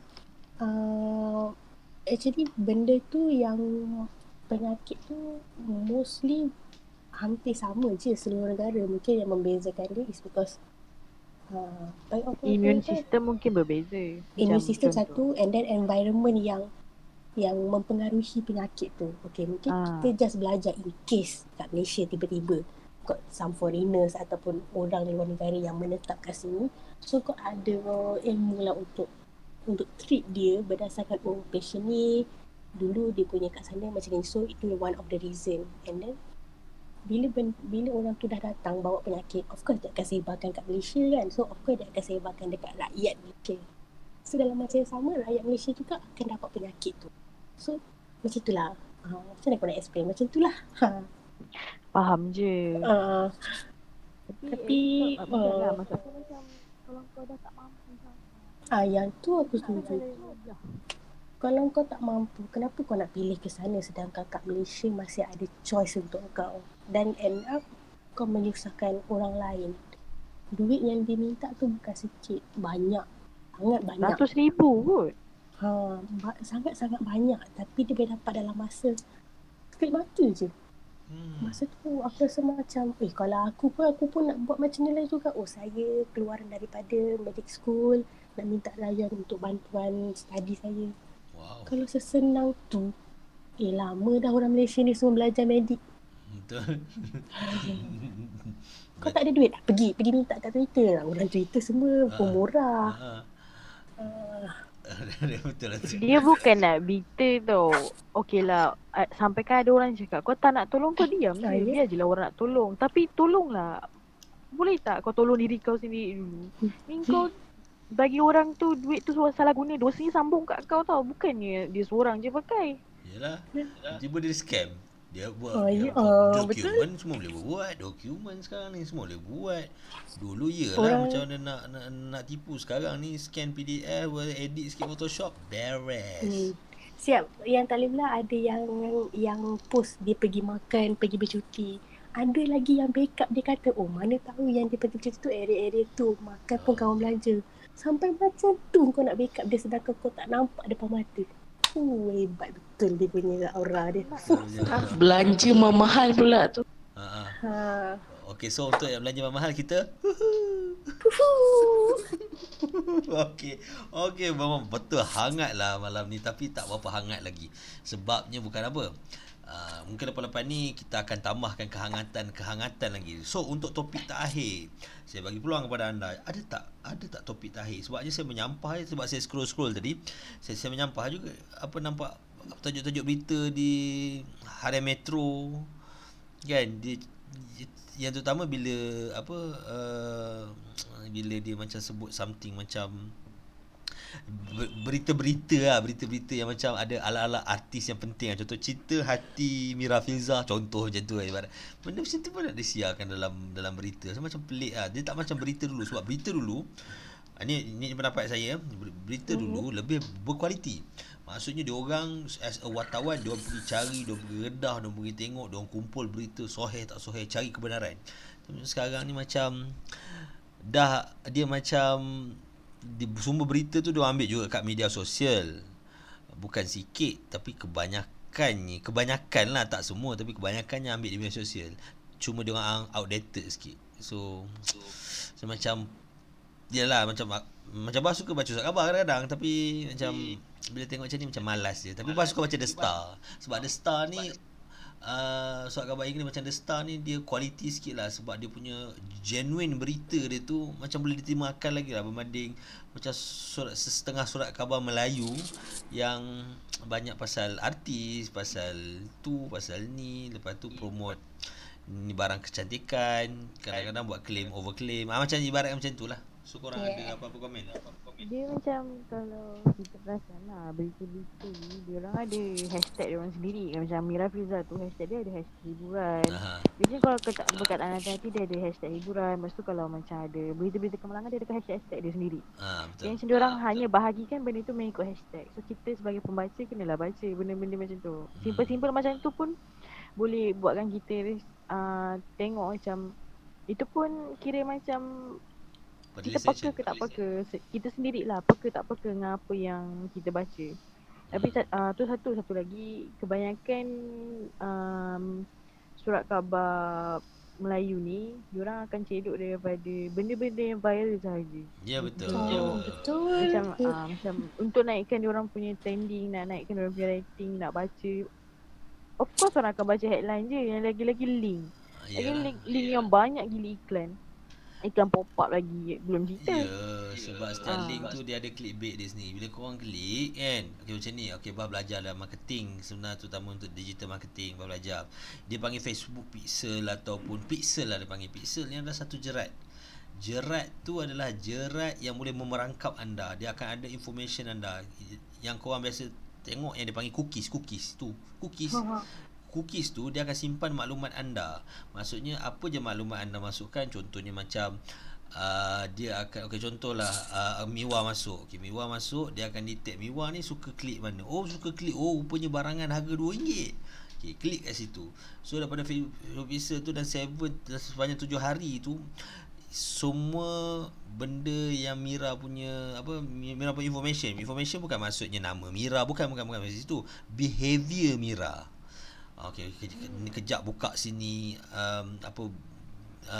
buka blog yang suka gosip ke, ada diorang akan ada. So sepanjang korang perasan tak, contohlah korang pergi ke Shopee kan, korang klik satu barang tu, lepas tu korang tutup, lepas tu kat mana-mana korang buka blog ke, buka kat situ ke Facebook, tiba-tiba je ada je barang yang korang klik tadi masuk. Ada perasan tak? Tapi kadang kalau macam saya tak, contohlah kita tak klik pun, macam kita tak search barang tu, kita bercakap dengan orang sebelah, tapi suddenly kita buka benda lain, keluar advertisement pasal benda tu. Sebab FBI is watching, tak, actually memang Google dia akan record. Actually memang dia orang ada AI yang ada panggil artificial intelligence, dia orang yang boleh recognize. Actually memang betul. Sebab Bas ni pernah buat sebenarnya. Bas cuba kecakap macam something, benda lain, satu produk kan, tiba-tiba baru buka, memang betul. Eksperimen tu memang berjaya. So tak pelik memang diorang dengar. Tapi bukan diorang yang dengar. Sebab seperti yang kita tahu, diorang dah ada term and regulation. Kalau contohnya dalam WhatsApp kan, apa kita tulis WhatsApp, sebenarnya diorang tak tahu. Memang diorang tak tahu sebenarnya. Sebab dia dah encrypt kan, encryption. Tapi cuma data apa yang kita borak tu diorang ada. Itu saja.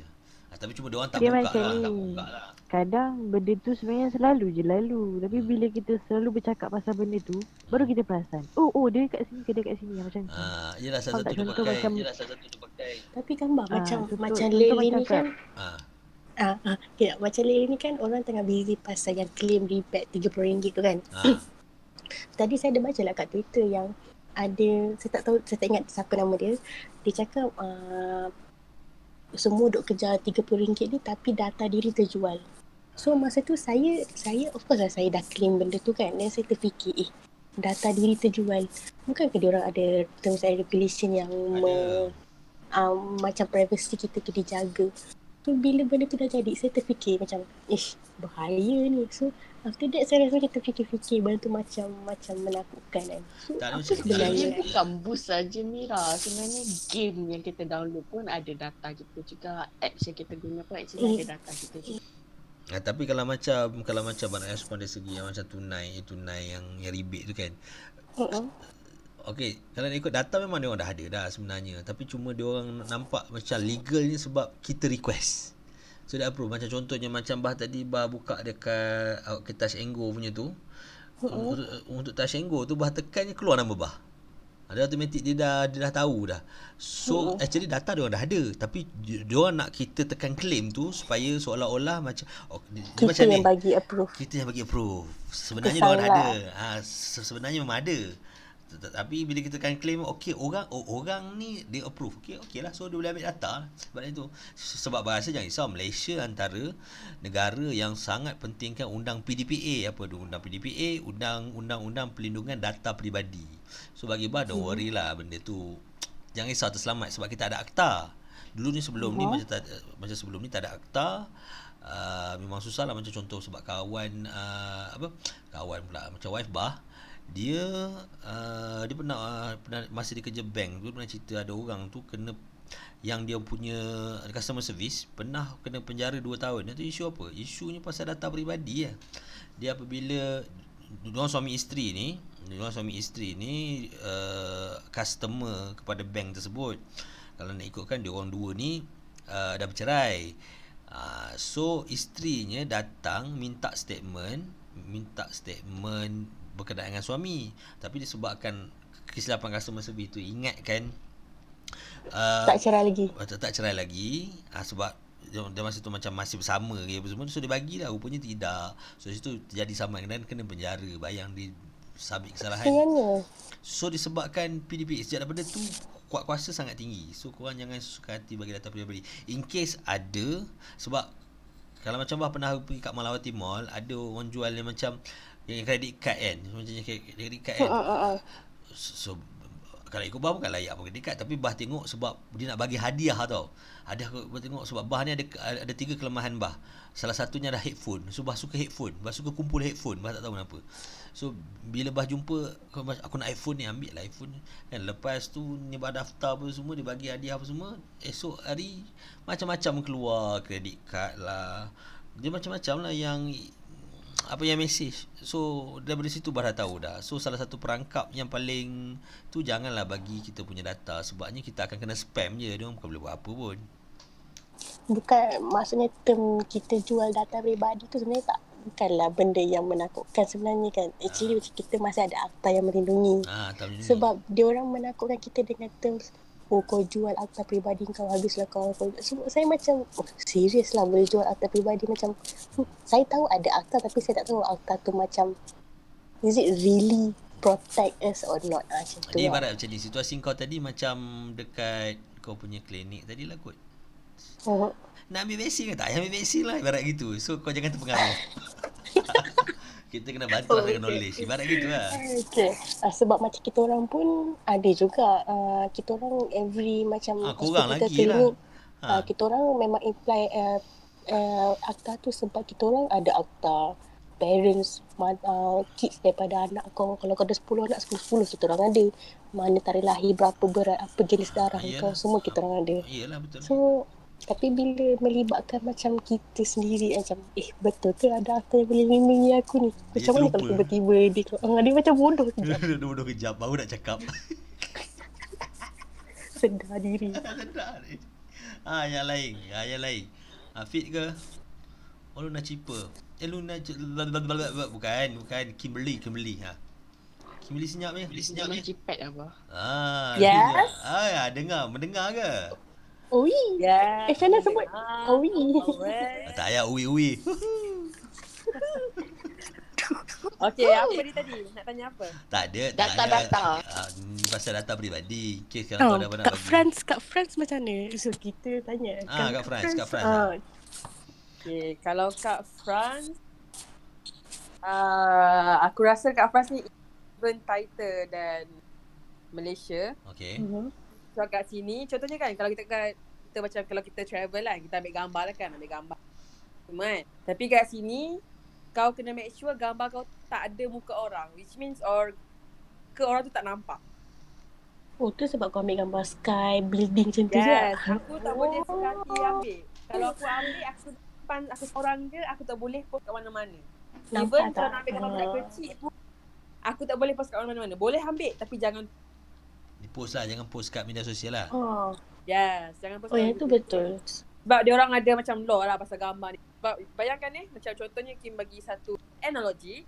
ada seorang fotografer ni ambil gambar. And dalam gambar tu ada orang. And gambar tu went viral. And orang dalam gambar tu dia boleh je minta royalty from apa fotografer tu. Sebab orang tu adalah dia. So dia berhak untuk dapatkan duit dia. So kita macam tak nak lah kan benda tu terjadi. Bayangkan kau dah pernah ambil gambar lawa-lawa cantik-cantik, tapi royalty pula kena macam kena bahagi. So you know, yelah dia akan merugikan lah. Agak memfrustrating kan lah. So, macam alah kau setakat photobomb je tapi kau nak dapat royalty macam tu lah kira dia. Macam tu lah kiranya. Okay. Tapi kalau nak buat spending best lah pergi France. Sebab tak gantoi. Tak gantoi. So orang tak nampak gambar satu yang kalau pegang-pegang tangan boleh bawa pergi France. Minta royalty berapa ringgit sebenarnya dapat sebenarnya kau tahu. Tak, bukan sebabnya orang tak berani tak kat gambar so boleh buat perkara haram. Perkara haram, haram jadah, haram jadah kau mengajar aku. So paparazzi tak boleh lah nak bagi tahu dekat bini bahan. Tapi dekat France paparazzi, dekat sini panggil abah Razi. Abah kau. Abah kau.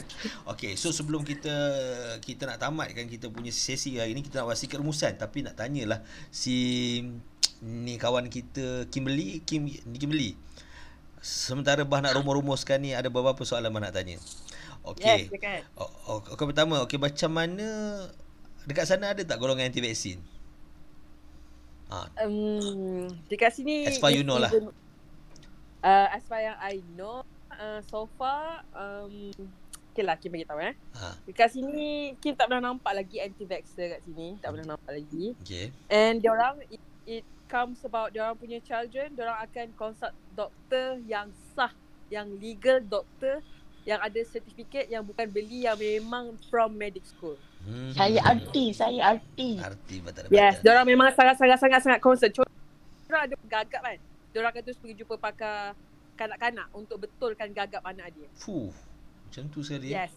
No joke. Kalau contohnya anak dia tak boleh pronounce, tak boleh sebut. Sorry, tersebut pula. Tak boleh nak sebut beberapa words in French. Diorang akan pergi jumpa pakar kanak-kanak juga tapi yang in specialized with speech therapy. Yes, yang macam apa? I don't know how the orthodontist ke apa tak. I don't know. Bagian mulut tu. Yes, dia akan memang akan jumpa doktor tu, dia akan tanya doktor ni macam mana saya nak betulkan dia punya pelat ni, macam mana saya nak betulkan pelat. Dia betul lah. Aku rasa Kim pun kena jumpa doktor lah Kim jumpa doktor please. Speech therapy. Give me a chance. Korang kena faham, aku ni campuran French, Malay, English. So sometimes dia macam awkward sikit. So I'm very sorry. Okay, tak apalah. Tapi masih boleh bangga lah walaupun kau boleh bercakap France, boleh bercakap English, boleh bercakap Melayu. Tapi kau tetap bercakap bahasa Melayu. Saja je nak beritahu. Tetap balik nak cari nasi kandar. Tetap. Masalahnya itu ketika kawannya berada di utara. Okey, untuk seterusnya. Okey, lagi satu soalan. Okey, bagaimana sebenarnya sistem pendidikan diorang kat sana lah secara ringkasnya lah. Secara ringkasnya diorang punya sistem persekolahan ke, sistem pendidikan ke, orang macam mana? Tak kisahlah, general kan je. Okey, generally diorang punya sistem pendidikan semua free. Okay. Tak ada bayar. Semua free, tak ada bayar. Okay. Yes. Tapi make sure result tu memang betul-betul bagus untuk mencapai ke next step. Contohnya macam Kim from year 1, Kim punya result mestilah above 20 untuk masuk ke year 2. So Kimnya masih above apa dia? So Kim above lah daripada marks untuk nak untuk ke next step macam tu. Biasa, of course. Okay. Come on. Ada bau belagak kuat kat sana. Nak hirim. Okey, teruskan. Dia gelak dah. Okey, sekejap Kim. Maksudnya kan, Kim, kalau yang masuk kata pendidikan free tu, maksudnya daripada kau lahir, daripada kau start sekolah sampailah. Yes, habis sampailah ke PhD memang free. Okay, saya nak pindah sana. Tak payah nak aku mengemis dekat Twitter. Weh, ni kan. Betul tak? Satu lagi sepatutnya kat Malaysia ni dah boleh start buat pendidikan percuma tau. Sepatutnya tak boleh sebab ramai orang suka culas bayar cukai. Okeylah cerita. Faham. Okey, masa Nibah bekerja di salah sebuah daerah dalam Pahang, kan, di kerajaan dia bagi bantuan. Dia bagi bantuan sebab dulu ada satu tempat bah ni ada macam bah pergi jumpa doktor speech delay bah. Korang tak tahu ya? Bah gagap. Abang memang gagap sebenarnya. Korang tak tahu Tak. Tak.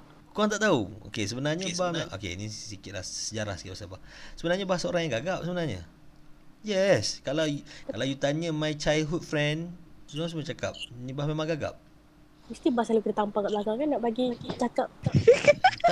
Taklah, bah rap lah sebab tu bah boleh pandai cakap banyak dah. Sebab dia selalu buat cerita kat kakak saya. Sebab bah tak pasti sama ada bah ni kalau macam kat ada seorang artis tu dia macam dia bercakap ala kan ada satu term, ada penyakit berkenaan dengan cakap tu, bah tak ingatlah term dia, tapi dia macam dia boleh overcome lah. Sebenarnya bah ni seorang yang gagap. Seriously, kalau korang betul-betul kena bah, sebenarnya ada masa bah akan gagap sangat teruk. Kalau contoh kalau bah cakap depan kamera, bah nampak okey kan. Sebab nervous. Tak, bukan nervous. Nervous tu kalau dia melibatkan, kalau contohlah bah diminta untuk bagi speech ketika ada ni bah punya bos. Memang kelaut lah. Tetapi kalau macam spontan, dalam keadaan macam spontan, cari lelek-lelek, bah boleh cakap. Saya baru dalam tahu. So kiranya abang gagap bila abang under pressure lah kiranya. Kalau macam kau anxiety kan. Bah bila under pressure ke anxiety ke akan jadi gagap. Tapi sebelum dulu nak bercakap macam ni memang tak boleh. Bah buat terapi kot. Tapi bajak terapi daripada internet je lah. Macam biasalah. Melalui Google lah. Sebab tahun 1998. Apa macam mana? Macam mana? Ya, Kim boleh teruskan. Kita dah panjang sangat. Okey, teruskan. Kim teruskan. Okey, kita teruskan pasal kembali ke Kim punya turn untuk cakap is pasal pendidikan dekat France. As far from I know, medic school dekat France ni dia kena ada macam apa ni, exam untuk lepas masuk in the level. And exam tu sangat-sangatlah susah. Contohnya macam tahun ni medic school nak 100 orang je. Bayangkan beribu-ribu student tu mohon untuk masuk apa ni school tu, tapi yang lepas 100 orang je. Okay. And next untuk masuk ke next lagi dia punya level dia macam adalah macam contohnya macam nak belajar pasal otak ke kena tambahlah 6 years. Kalau nak belajar pasal kaki kena tambah lagi few years, macam tu lah. So macam it's very, dia punya persaingan tu sangat-sangatlah sengit sampai kan ada budak apa medic school ni macam quit. Dia masuk another bidang, another field. Macam tu kan? Yes, sangat-sangat. I mean like macam diorang punya persaingan tu sangat-sangatlah hebat sampai kan I don't know how to say, like memang teruk lah. Dia tak main cheat tapi dia macam, diorang macam sebab nak asalkan doktor yang terbaik kot. Sangat, that's what I'm saying, sangat. Maknanya doktor sana tersangatlah berkualified sebab nak masuk pun susah. Means bila diorang dah berjaya tu, maknanya bila diorang berjaya jadi doktor tu, we can trust them lah. So that's why mungkin sana education sangat bagus lah sebab dia memang nak pastikan every doktor adalah qualified dan sangat berkualiti, berwibawa, berapa tak semua lah. Kan as far as you know, ada ke macam budak yang tercecer daripada sekolah macam kita kan Malaysia, duduk cerut-cerut. Okay. Pasal tercicir ni ada macam certain case macam contohnya macam anak imigran. Imigran. Taklah sebut benda tu sebab sensitif. Nibah sebut imigran. Okey, teruskan.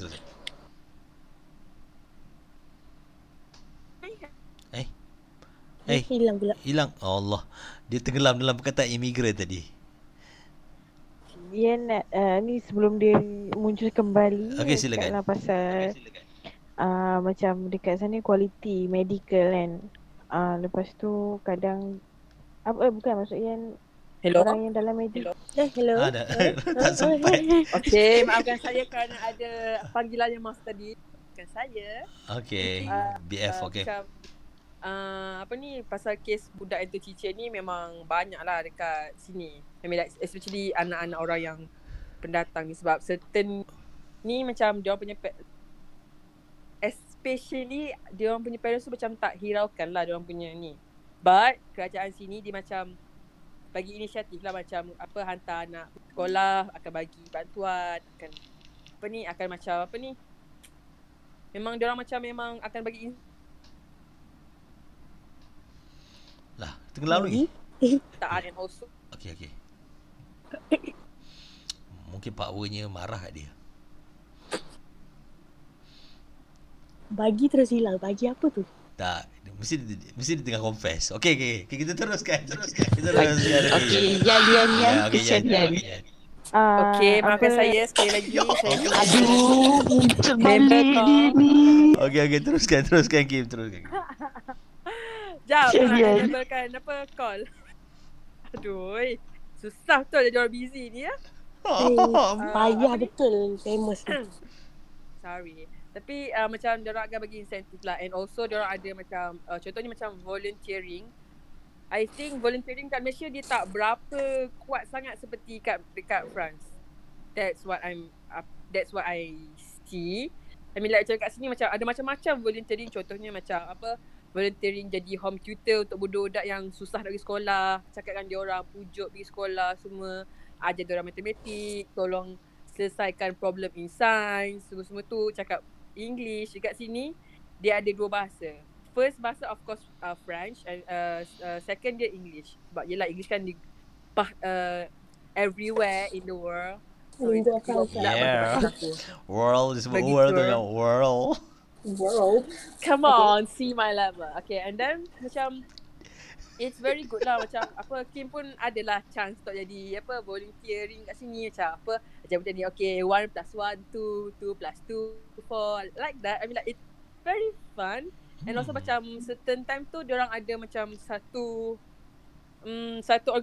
organisation ni, nama dia macam apa ni, Cruise.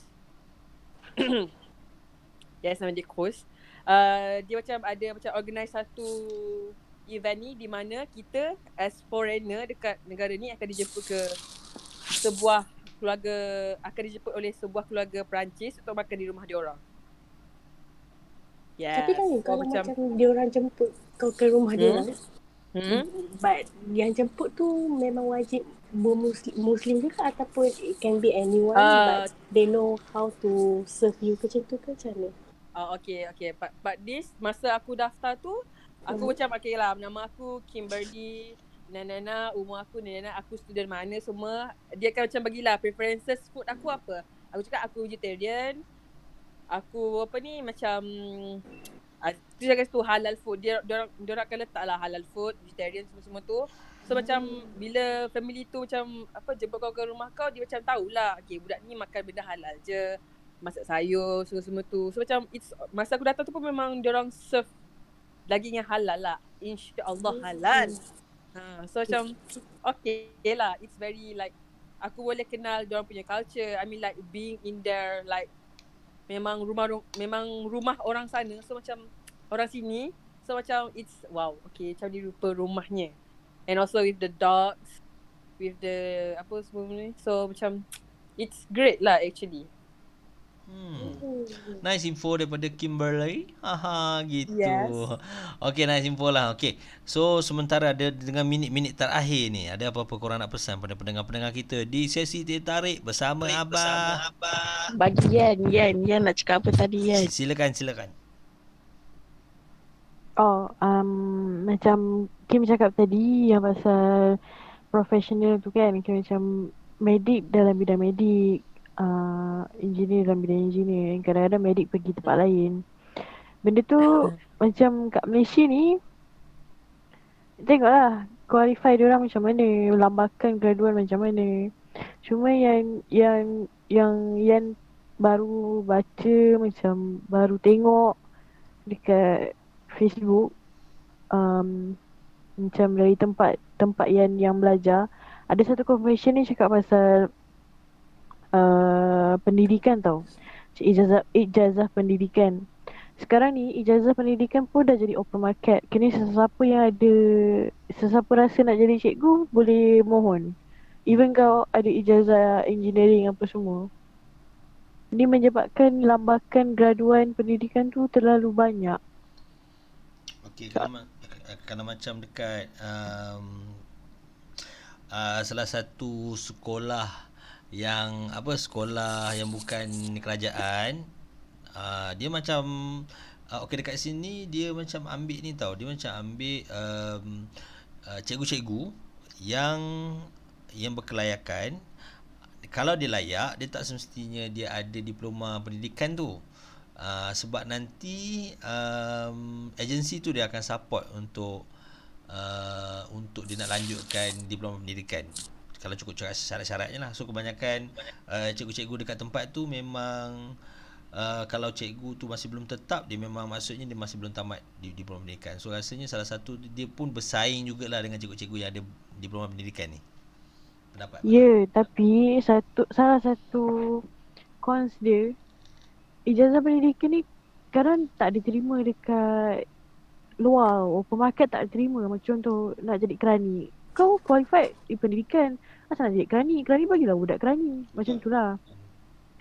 So yang rasa macam kat Malaysia ni tak ada benda yang spesifik, yang tetap, yang boleh menjamin masa depan untuk para graduan sendiri. Sebab macam diorang bidang pendidikan ni orang ambil mudah. Macam oh, asalkan kau boleh mengajar, kau diterima. Macam tu ke? Ya, tu satu. Padahal sebenarnya benda yang budak ijazah pendidikan belajar dengan budak bukan ijazah pendidikan belajar lain tau. Kita orang ada, bukan kita orang lah, maksudnya ijazah pendidikan tu belajar pasal pedagogi, apa yang kau perlu buat dengan student, macam mana kau mengajar, macam mana kau nak fahamkan student, dia nak handle student. Tu sebabnya kadang-kadang budak-budak semua sekarang jadi benak, sebab cikgunya bukan daripada spesifik cikgu. Tenggak betul dia punya perumpamaan dia. Aku suka. Tapi kan Yan, aku setujulah dengan apa yang kau cakap ni, yang kau luahkan. Betul lah. Bila aku, selama aku study kat sini, memang aku nampak lah beza je. Kenapa kita macam don't get what we want to do, tapi kat sini kita dapat buat apa yang kita nak buat. Aku tahu kenapa, apa salahnya, apa bukan salah lah, it's more to apa kekurangannya. Itu sebenarnya.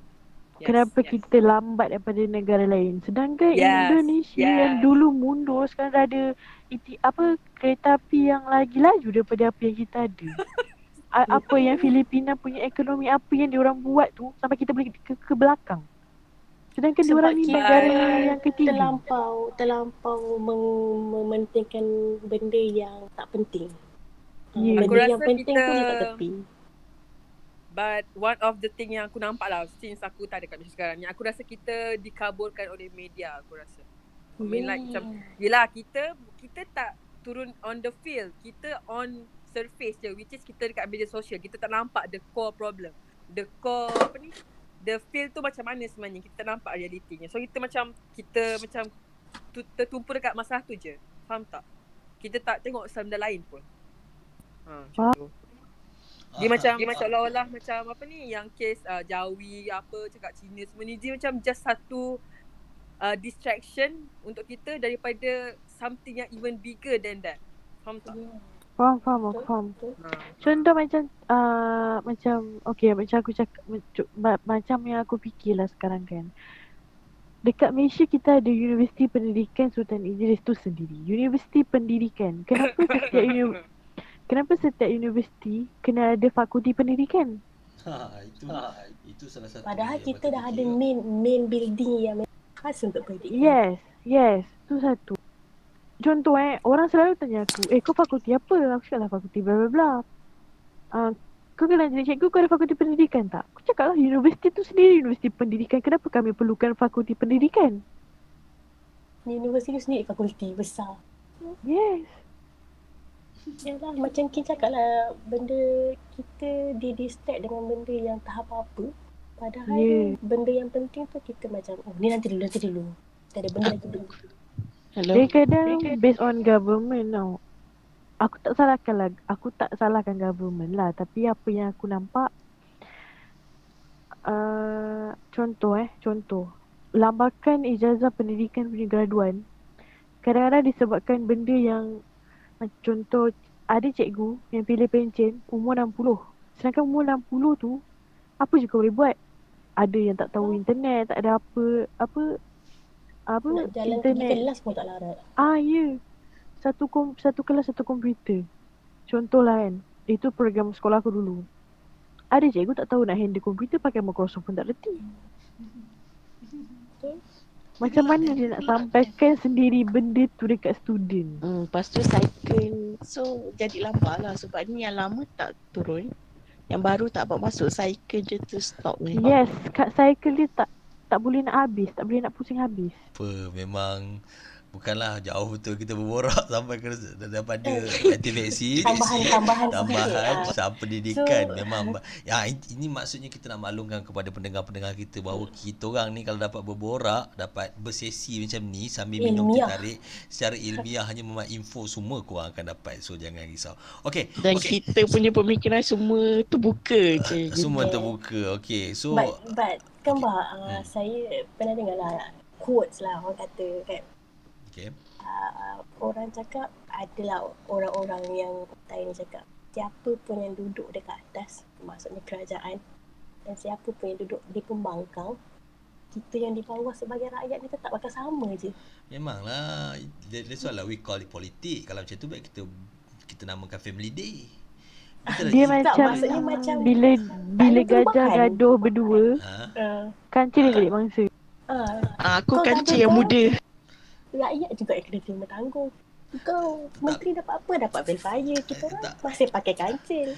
Itulah bendanya. Itulah Abang cakap sebenarnya. That's why we call it politik. Sebab benda-benda politik ni benda-benda yang memang korang tak boleh brain sebenarnya.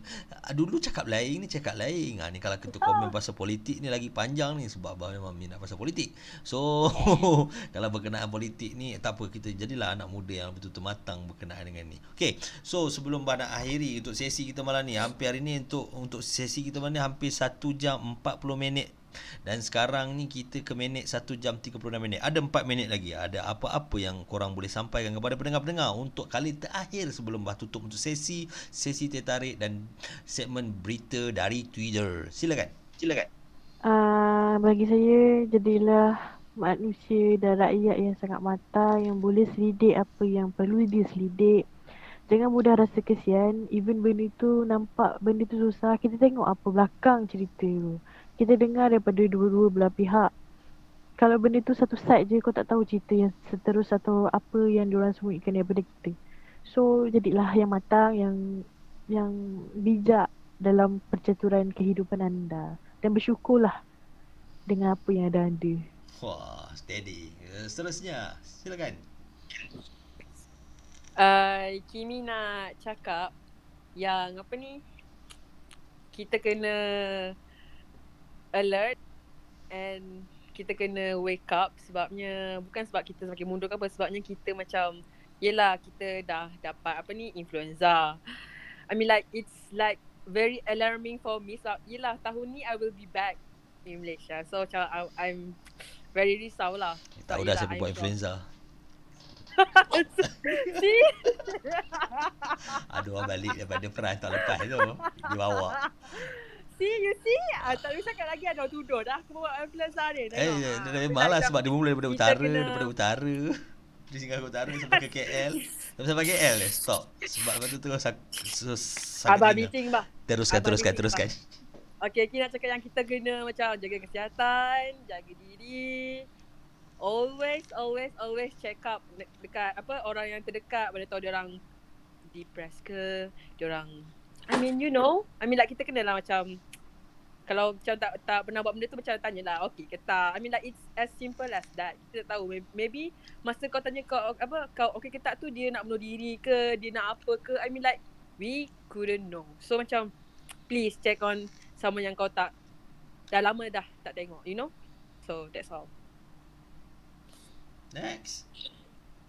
Okay. So I just want to say that macam perubahan diri ni dia memerlukan perjuangan lah. Bukan sekadar kau duduk diam. Berjuang lah demi perubahan diri dan at the same time betulkan keinginan kita. Still bagi ruang kepada perubahan tu. Terima apa yang dah jadi. Belajar untuk ikhlaskan semua benda dan betulkan apa yang masih boleh dibaiki. Jadi macam macam tu lah. So jangan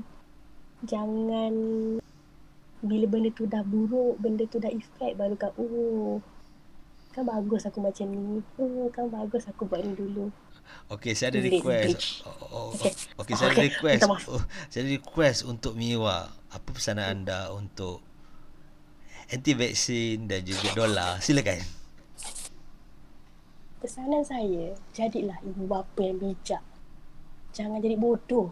Anak tu bukan boleh jual kat kedai. Kau ingat anak boleh beli kat kedai ke? Macam itulah. The good thing is, kau kena belajar untuk terima pendapat orang lain yang lebih bijak daripada kau, yang lebih pengetahuan daripada kau.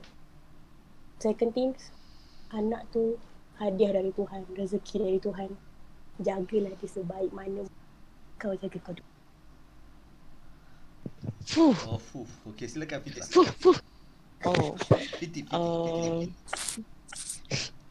Apa ni nama ni? Okey, saya hanya nak ucapkan, saya hanya nak mengucapkan. Ini bukan ucapan yang raya. Berdirinya saya di sini. Berbaringnya saya di atas kata ini, saya nak mengucapkan jadilah rakyat Malaysia yang berbudi bahasa, yang bertata susila, bagi sickness nak belok, betul. Lepas tu jangan pelanggar lampu merah. Lepas tu jangan potong guna lorong kiri. Jangan lalu lorong kecemasan, Anda menyusahkan orang. Anda menyebabkan saya terima dosa ketika memandu. Itulah sekian, pesanan. Itulah pesanan daripada Jabatan Pendidikan Jalan. Jabatan Perikanan saya dengar tadi. Perikanan Jalan pun boleh. Sebab tak boleh sebut nama jabatan. Okey, so untuk sesi malam ni itu dia yang berjaya kita dapat rumuskan untuk kita punya sesi Teh Tarik dan juga segmen berita dari Twitter. So saya harapkan pendengar-pendengar, selain daripada korang boleh dengar kat channel YouTube ni, korang boleh pergi dekat di mana-mana stesen podcast dan search nama Afnan Hanis. Dekat Spotify ada, dekat Google Podcast ada, dan kebanyakannya tempat-tempat podcast, dan kita akan siarkan rancangan ini juga terus di podcast anda. So jangan risau, so kita akan secepat mungkin untuk uploadkan bagi pendengar-pendengar, dan mungkin lepas ni kita akan mungkin buat live pula kot, supaya kita dapat lebih banyak untuk sesi-sesi live, dan selepas ni mungkin korang akan tengoklah kita punya jadual macam mana. Okey, itu saja daripada saya. So bagi anda yang betul-betul berminat berkenaan dengan podcast, so anda jangan risau, anda boleh tekan saja butang subscribe dan tolong sepak butang loceng tersebut. Dan juga kalau anda ada rasa ada benda yang korang nak bincangkan dan nak sampaikan kepada kami atau apa-apa feedback, boleh tulis dekat ruang komen di bawah. Okey, itu saja untuk kita malam ini. Kita akhiri dengan Assalamualaikum dan juga selamat malam. Okey, ramai-ramai sila buat bunyi.